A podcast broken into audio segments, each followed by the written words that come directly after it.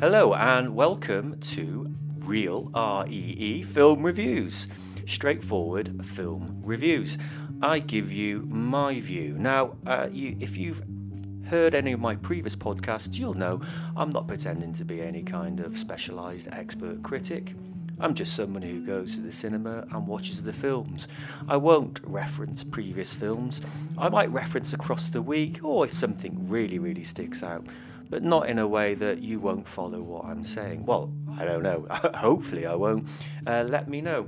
I'm just someone who's enjoyed going to the cinema over the years, and it's certainly changed um, from how it used to be.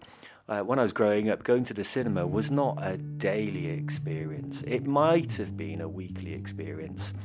Just because the amount of films that now come out, you can go to a cinema and see a film almost every night of the week. In fact, you probably can. If you've got a schedule out there for where you live and you could see a different film for the next month, let me know, send it in. It used to be very different.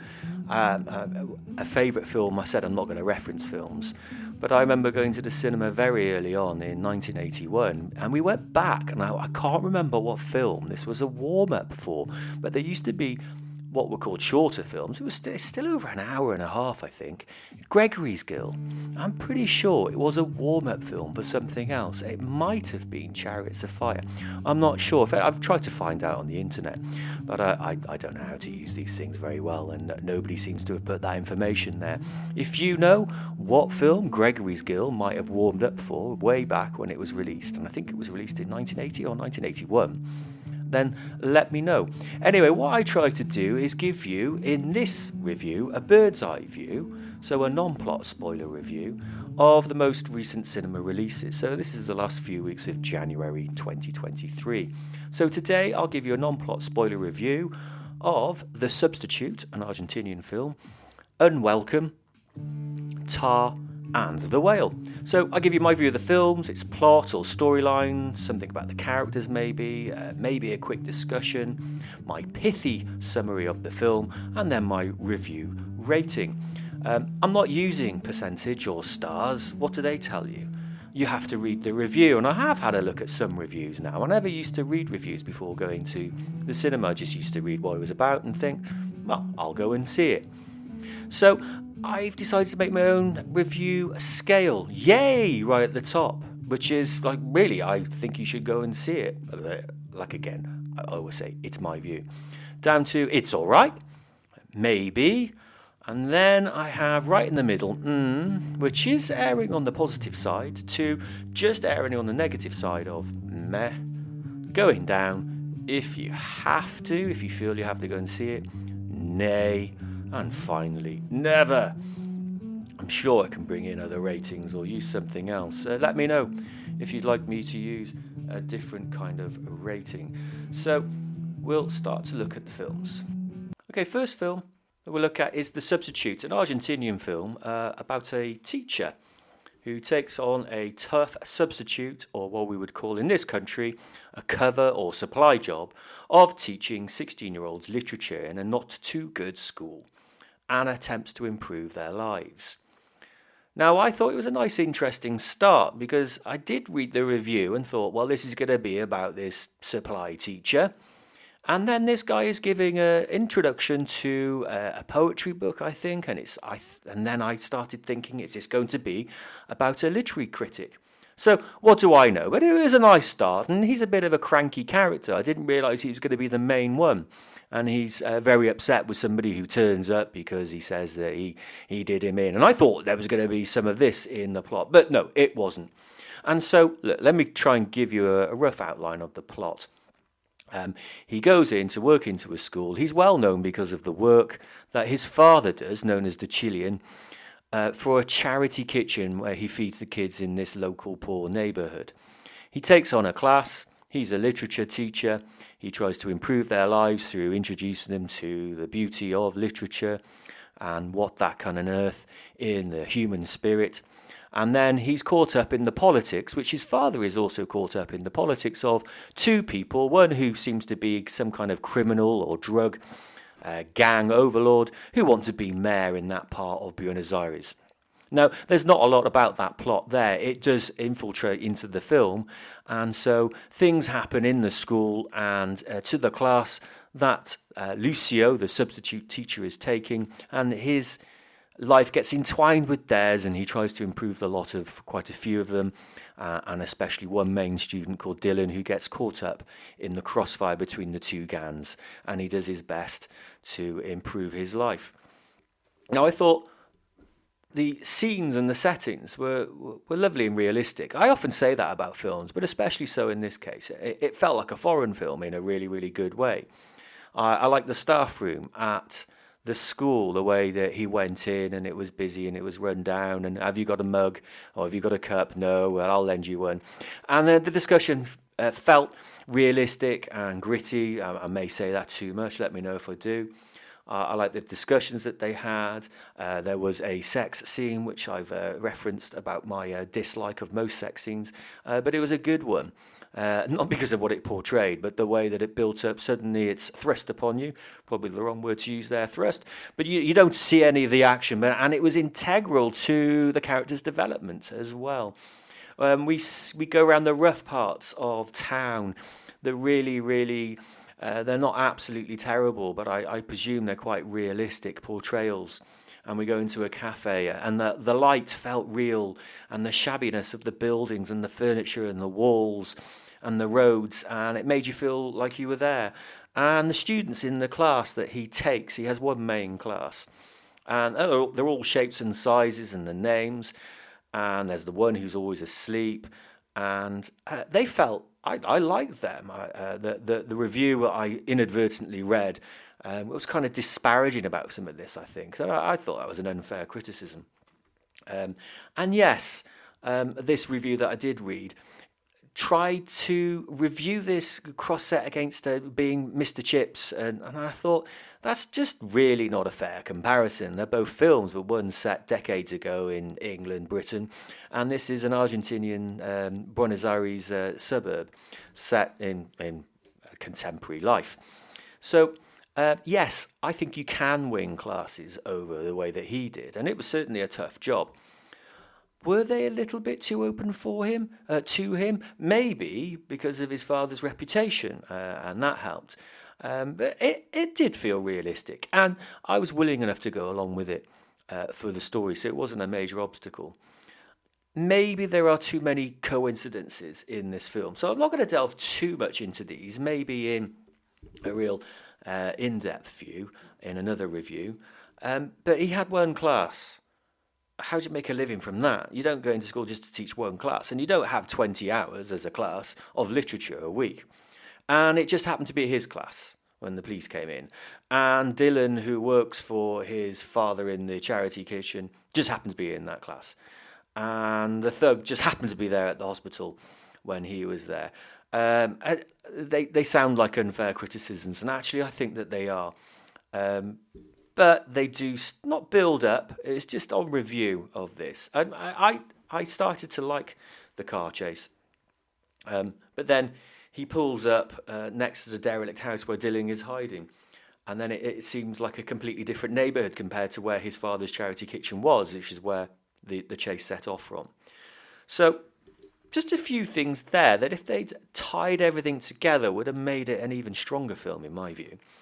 Um, also, were we supposed to think of his middle class first world uh, problems of his family because the, the, the, background story to Lucio, who is the, the, the substitute teacher, is that he's separated from his wife and they have, I mean, the joke is he, uh, she still calls her 11 years old when she's actually 12 and she's not getting on in school. And i think i get the impression it's a music school that wasn't abundantly clear to me. Maybe i'm just a little bit slow on some of these things um, were we supposed to compare this? And and he's maybe he was. I, I just couldn't tell. But he's also um, very concerned about his father as well, who seemed to be not in very good health.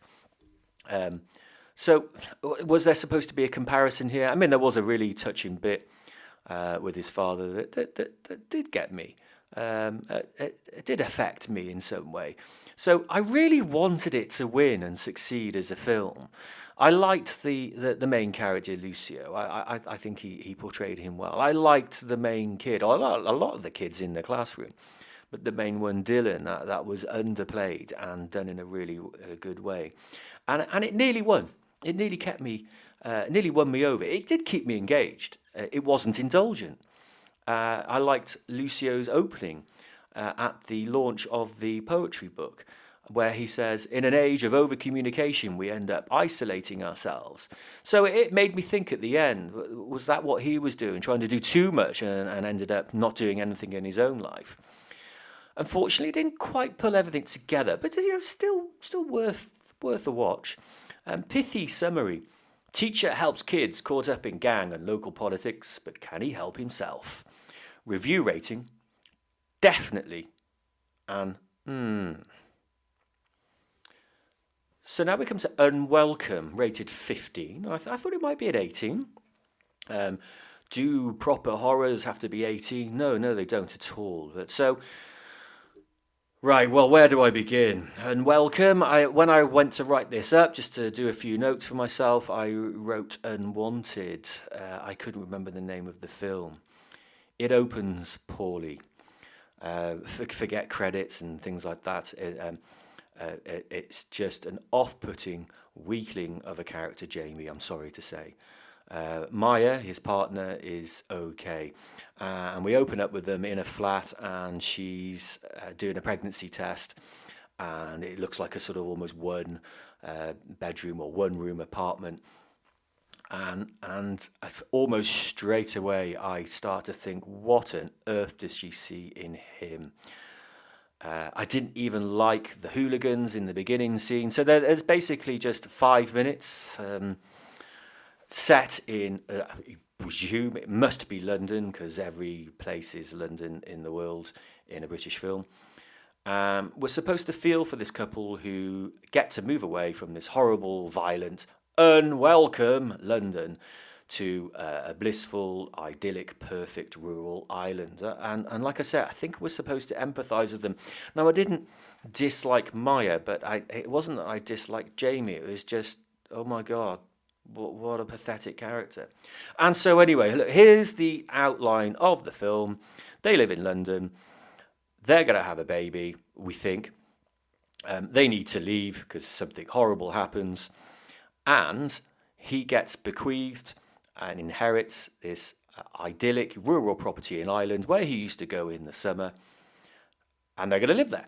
So I think that's the outline of the plot. And so they leave London and they drive along a long road with a beautiful rural vista. And they drive along a long road everywhere, all the time. Every time it's a long, straight road with a beautiful view, and they put the camera up in the air, and you think, Okay, he must have walked to the pub this time because he's absolutely blotto drunk. So did he walk all that way back? And as you can tell, he's starting to get on my nerves even just thinking about it. And so they turn up. I'll talk about the first day of the film because it, it, there's not many days in the film, in the film's plot. Um, what do they do for a living? And I never saw that in London, and I still don't know. And she's heavily pregnant at this stage, and uh, we never did find out, not even an inkling. I mean, did he work online? Uh, uh, certainly at one point, he, in this It Has No Mod Cons house uh, in the plot, and he needs to contact somebody and he's dropped his phone or there isn't a phone and so he gets his computer laptop out and it says no internet and you just oh and anyway so they drive along this really long road to arrive at the property where it's his auntie Maeve has uh, given this to him. Not many people knew her locally, but it's luckily Neve is there, who kind of knew the auntie. And uh, they all know Jamie because he used to go there, the English boy uh, in the summer. Uh, we don't know anything else about his family. And so they're handed over the keys of the house, I presume. It seems to be this introductory scene. And then they're instructed to do one thing at the house leave fresh meat out for the red caps or the far darrig. Um, uh, are they kind of leprechauns? So we have that sort of conversation, and, uh, and Maya promises. And then they start to, set, start to settle in. Now it's the first day, so they've driven there uh, uh, in a car, uh, uh and the, car's not absolutely laden with uh, things that they've had to move. Uh, and they turn up, and everything's there as well when they turn up. yeah, like that always happens. And there's a great big hole in the roof. And I don't just mean just like a leak in the roof, like an actual visible hole in the slates, and that goes straight into the bedroom. And when we look into the bedroom, it's perfectly done out. I think there's even a quilt on the bed, and it hasn't got damp and black, and and it's it's all ruined because there's a hole in the roof. And so, well, we must fix the hole in the roof, uh, but they don't. Uh, they go shopping to the local shop along a great big long road, um, and there's elements in the story that I think you're supposed to like them and the local shopkeeper, and I maybe the suspense I thought was building up there. Something's going to happen. They're going to find out something, or they're going to be unwelcome in the shop. But no, he's bequeathed the shopping because the shopkeeper used to know his Auntie Maeve. But I thought she didn't know anybody. And then they go to the pub, and then, oh, are they unwelcome? No, and everyone's just having a crack, and then they're given a pint of Guinness, and everyone's really friendly which I actually believe I'm not being cynical about that.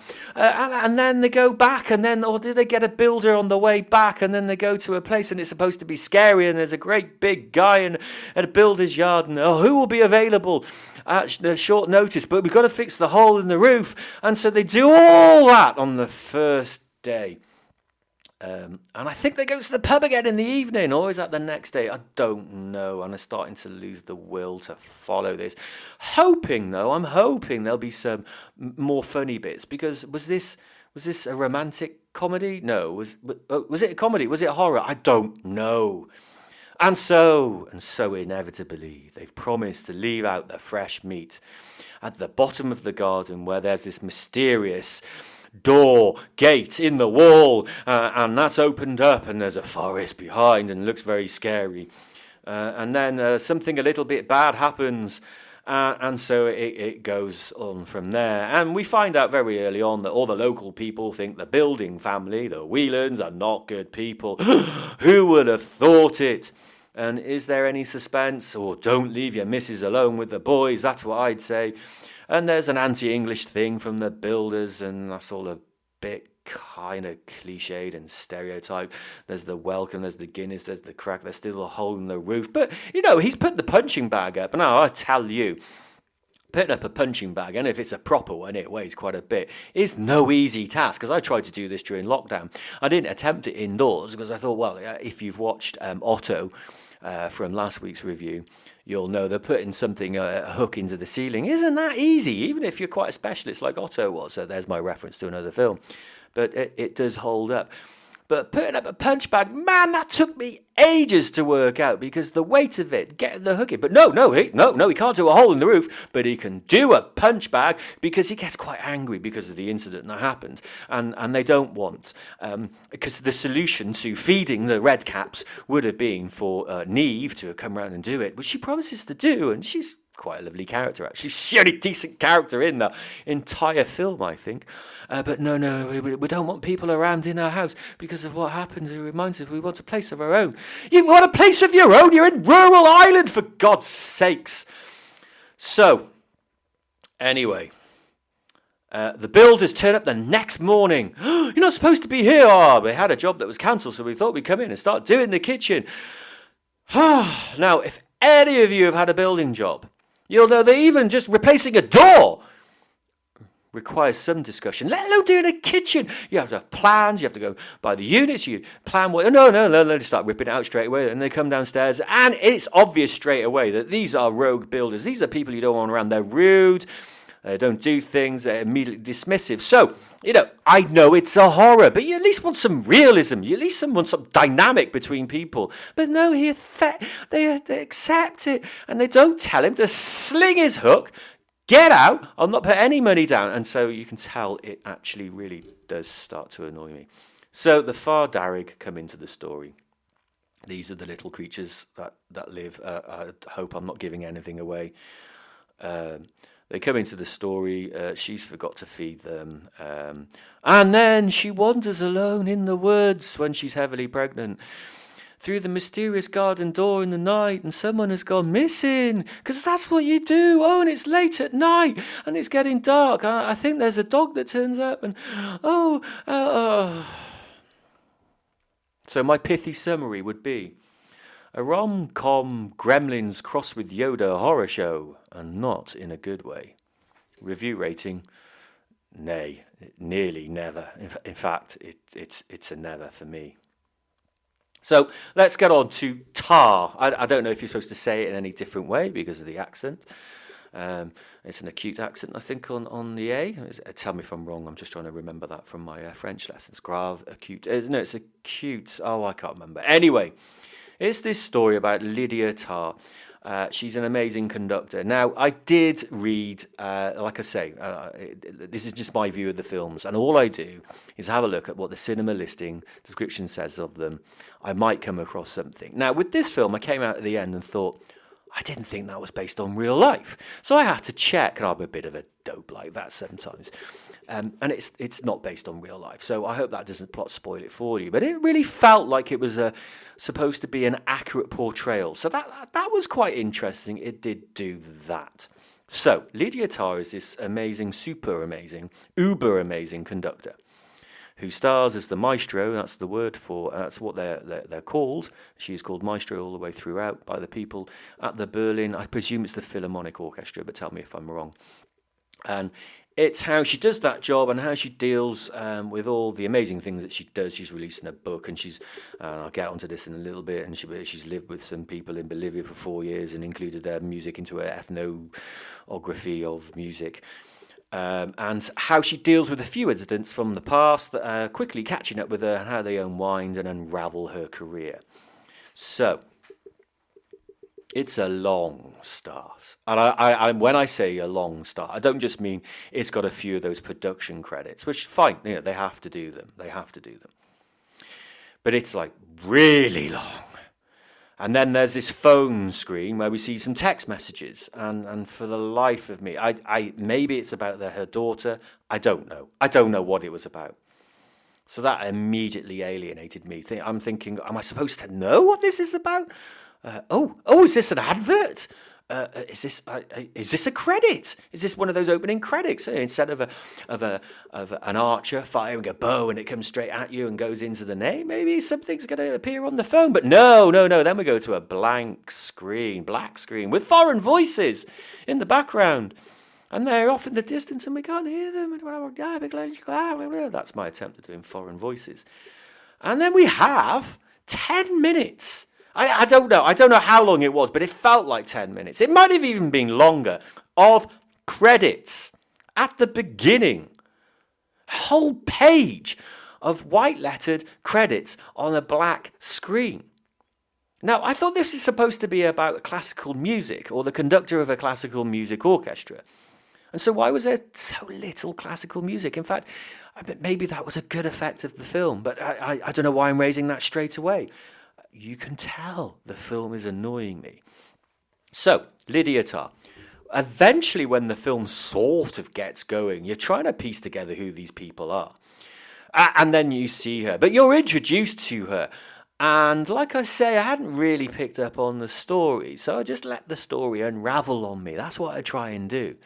And within minutes, maybe quite correctly, the director has made me absolutely loathe this person. I mean, she's amazing. There's nothing she hasn't done.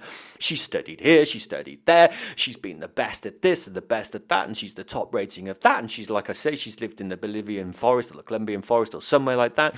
And there's basically nothing that she hasn't done. And she's been introduced, and then we find out, because it's all very bewildering uh, how some of this is done. I think it's supposed to be sort of like a realistic documentary style, but not documentary, but realistic, like a real story. And so there is somebody on a stage. Now, apparently, when I inadvertently came across a review, or when I inadvertently came across a, a I think it might have even been the Wikipedia page, and I'll talk about this uh, when I look at these in depth um, the person playing the interviewer, it, that's what it was a cameo role. So that felt very realistic, and and and I, I don't like her. I, I, and, and he's saying, and so we're so lucky to have her. And there she is on stage. Oh, and this is intercut with an interminable scene where, again, I, I think, is this supposed to impress us? But there's this, it went on for ages, but maybe it was only 30 seconds, where she, Lydia Tár, is getting a, a suit tailor cut for herself based on um, Leonard Bernstein, who you, find out who that is sort of later on. So yeah, but you know that she wants the same suit as her mentor, and it's shot in that way where you're supposed to be impressed and all these close-ups and and uh, material being cut. And and again I'm just starting to think what is this film about and so then we have the interview with her. And now the the one thing I had picked up which you can't miss is this um, outstanding performance. Um, now undoubtedly when you get into the film and if you are going to sit through it, it, it, it's very, very well acted. Apart from this opening scene where she sits on the stage and, and like I'm going to be really disparaging here, and pretends to be interviewed. Now the interview is quite realistic because that's what he does for a job, but her answers are so scripted because she's in a film. It didn't feel like a real interview at all. It felt like a film interview where it's a bit phony and it's a bit fake, and her answers are a little bit too perfect. There were no pauses or stutters or or or, or, or, trying to work out what she was going to say or, or, or anything. Maybe, maybe that's because she's so amazing, but nobody's that amazing. Or maybe it was. Maybe, maybe that was a very good job to make me intensely dislike her. Like I say, I didn't intensely dislike everything about her, though. So, can you separate? And then one of the following scenes from this is she's at the book launch or she's publicising a book because she's amazing. It's about her on her, tar on tar. Um, and she's obviously asked to go and do a quick lesson at one of the uh, local colleges or something like that. I'm not quite sure, but she, you know there's somebody being a sycophant and talking to her, and the assistant, who's an integral part of the plot. And I'm going into this plot quite quite a bit. You, you don't need to know much. Basically, things unravel. But she's asked, you know, she, you've got to move on because you have this to go to. And so she takes a class and they're conducting, and they're conducting. There's one uh, poor unfortunate student who gets caught in her crosshairs who's doing some modern music and she basically eviscerates him on the spot and you know why are you doing this? And what's wrong with Bach? And and his objection and here's where I agreed with the character that he wouldn't do Bach because of, of his identity as a white male or whatever it, it, it, he goes on about.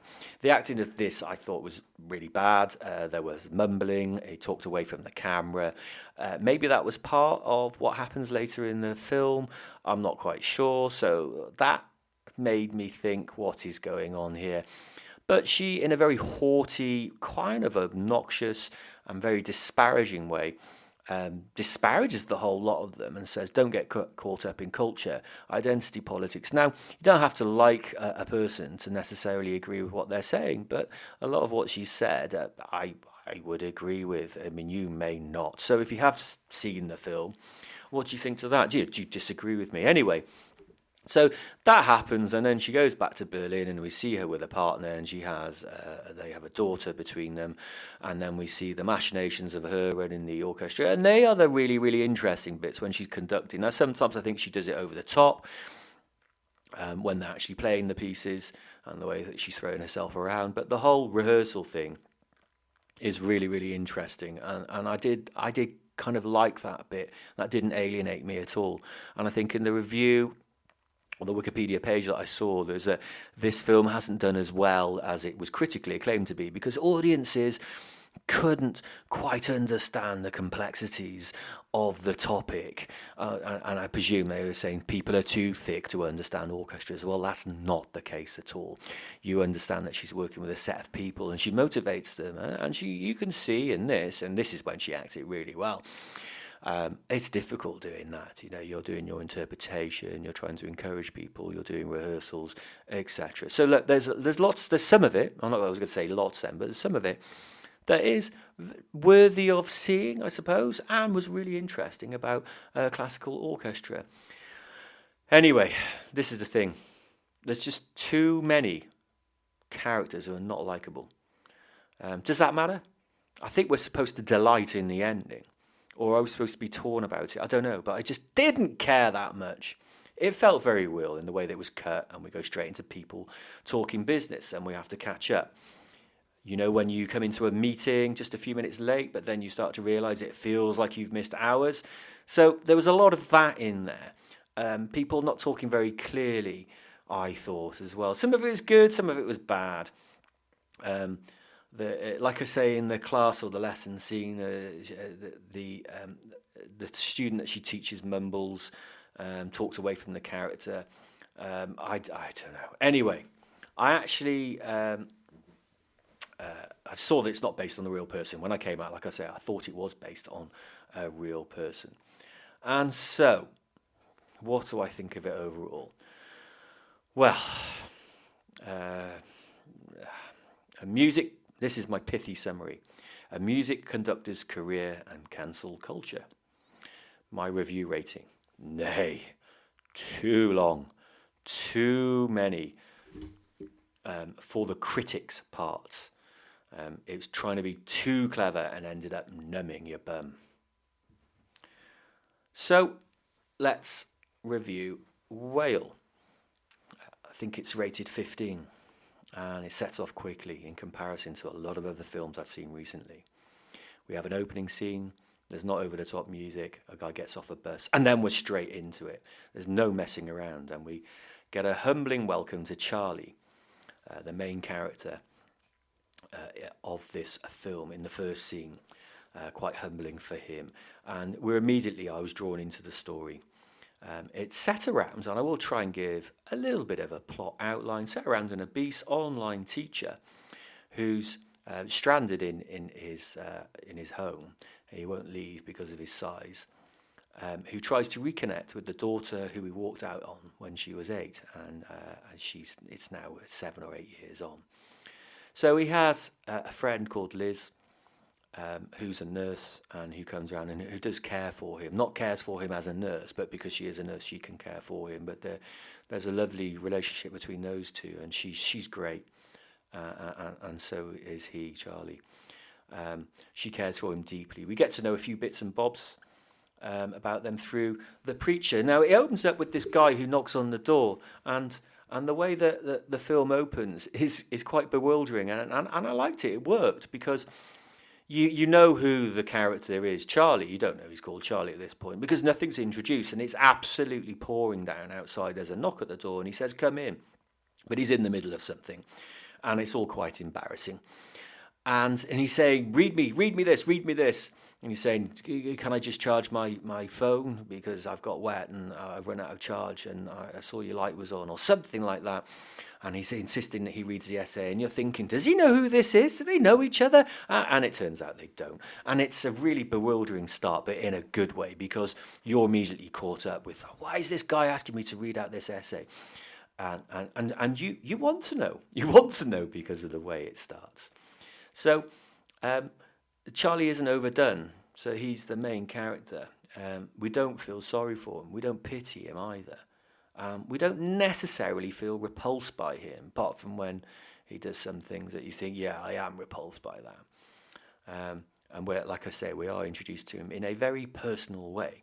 So Charlie is uber optimistic, and he's trying to uh, help his daughter, who he reconnects with, or tries to reconnect with, who is angry, and she does come round. And I will go more into some of the plot parts uh, in the more in-depth review. Um, when she turns up, man, she is burning. I mean, the resentment and the scorn and the derision and the anger. Um, and this causes a few problems uh, that he's reconnected with his daughter for Liz and uh, for points in the plot. It begins to connect together really, really well. So the trailer does actually give a good idea of this film, I thought. It's one of the best trailers. And when you go back and, and see it after you've watched the film, you think, yeah, they've done that really well. Um, maybe a few bits are too much in there. I don't know. Maybe they over egged it a little bit on the trailer and made it not as appealing as I thought it could be. But it, that doesn't distract from my view of the film. I, I very rarely go out to see the trailers, but you get caught watching them when you turn up for the cinema, don't you? So Look, the ending is good. There's symbolism in the story. There's the use of the essay about Moby Dick. Uh, there's the feeling of it being a play. Uh, it wasn't long in, I thought, well, this is all going to be sat in one room. Uh, it feels like a play. Um, there's this lovely bit with people going across one of his windows, which uh, has a, a, shutter or a blind on it, and you can see that somebody's coming. And it just made it feel like a play. And uh, plays that have been converted into films can really, really work. Um, and I like that. And it's all set basically set in one room with a few little bits off that room. Um, then the ex-wife is uh, a mother of the daughter is uh, brought in as well. So the characters are all great. Uh, they worked. Um, there is a point when you're thinking, how can Charlie be so optimistic? How can he be so positive about his daughter? But but it works out. Uh, and, and, it comes together. He's in a he's in a bad way. Liz is concerned about him. He wants to reconnect with his daughter. There's this preacher guy uh, who's also gets involved in the plot, and um, it's a, not a distraction. It's not the main part of the plot, but it, it it it weaves everything together in a really interesting way. So my pithy summary would be a film called The Whale, but it's not about an aquatic sea mammal. Review rating toe curling sometimes in a good way, repulsive in a good way, intriguing. It's a yay. So let me know what you think about all my reviews. Um, I, I, I, feel like I've ranted a little bit this week. Uh, leave me a review or a rating. I'd love to hear from you. Either leave that on your podcast provider. I think I'm on Google and Apple Podcasts. Let me know if there's anything else you'd like me to put it on. Um, leave me a review and a link on the Twitter account. That's Reel R E E Film at Reel Film ACO or Instagram Reel Film Review, where you'll also find the links to my rating scale and other links to the trailers and the little bits and bobs. Coming up very very soon, I uh, will do an in-depth discussion um, of these films and any themes coming out from them. I'll be coming up in a few days. And also next week, I hope to review Babylon, The Fabelmans, Plane, Knock at the Cabin. Uh, and after doing an in depth of today's films, uh, which will be uploaded very soon, where I dissect, discuss, and debate the foibles and fun parts of all these films. So, thanks very much for listening and get in touch and tell me your view.